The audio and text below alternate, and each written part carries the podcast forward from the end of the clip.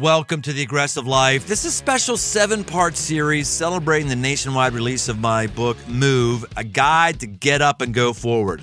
It's a 70 day devotional guide meant to push your life forward. This week, we're working through the first seven days of content together. So, hey, on to day two. Two, what is it you want? And Jesus said to him, What do you want me to do for you? Mark 10 51. Jesus is recorded asking this question on multiple occasions. It isn't a trick question, it isn't rhetorical. He asks people, and he is asking you, What do you want me to do for you? Talk about winning the lottery. The Son of God who performs miracles asks you what you want. What do you say? You may feel uncomfortable answering that question. Maybe feel guilty that you already have so much. Why should you ask for more when there are starving people in the world? You may feel this question sets you up for a televangelist moment where I tell you that blessings are going to fall and shower down in your life. You just send in a check and you believe. But remember, it's not me who's asking, it's Jesus directly addressing you in your wants and your needs. Jesus asked this question to a man who was blind.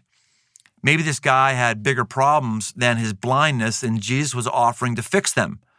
Maybe Jesus just wanted to hear him articulate his need to recover his sight. Either way, nothing was going to change this guy's situation until he asked Jesus, What do you want Jesus to do for you? You are important to him. He cares about a man like you who is hanging with this book, a man who intentionally wants to get off his rear end and aggressively move toward a more challenging and meaningful life. It's because God is doing something special in your life and he wants to do more. So I'll ask you again what do you want Jesus to do for you? I can feel emotion welling up inside of me because things are going to change as a result of what you pray next. Let's pray. And as I pray now, I'm going to leave a little blank air of time, and I want you to say what it is you want. I might also add this before we say this prayer. I got done doing this not long ago because I do this with my family every New Year's Eve and with anybody who happens to be in our house on New Year's Eve. And I find a number of fascinating things. One is people feel guilty asking for something. Like, oh no, there's nothing. They feel guilty about it. The other thing that's interesting is Jesus never says there's only one thing I will do for you. He says, What is it you want me to do for you? There could be multiple things. I think so many of us have become so paranoid of the whole televangelisty, you know, prosperity, health, and wealth gospel stuff that we miss that at his core, Jesus is a giver. And, and you have to believe that he wants to give you things, or else he's not a good father. He is a good father. And you've got to break through, free of your guilt or your religious baggage or whatever it is and be okay asking him for things. This is in the Bible, dudes. It's there. So that's my little pep talk before we say this prayer together. Here we go.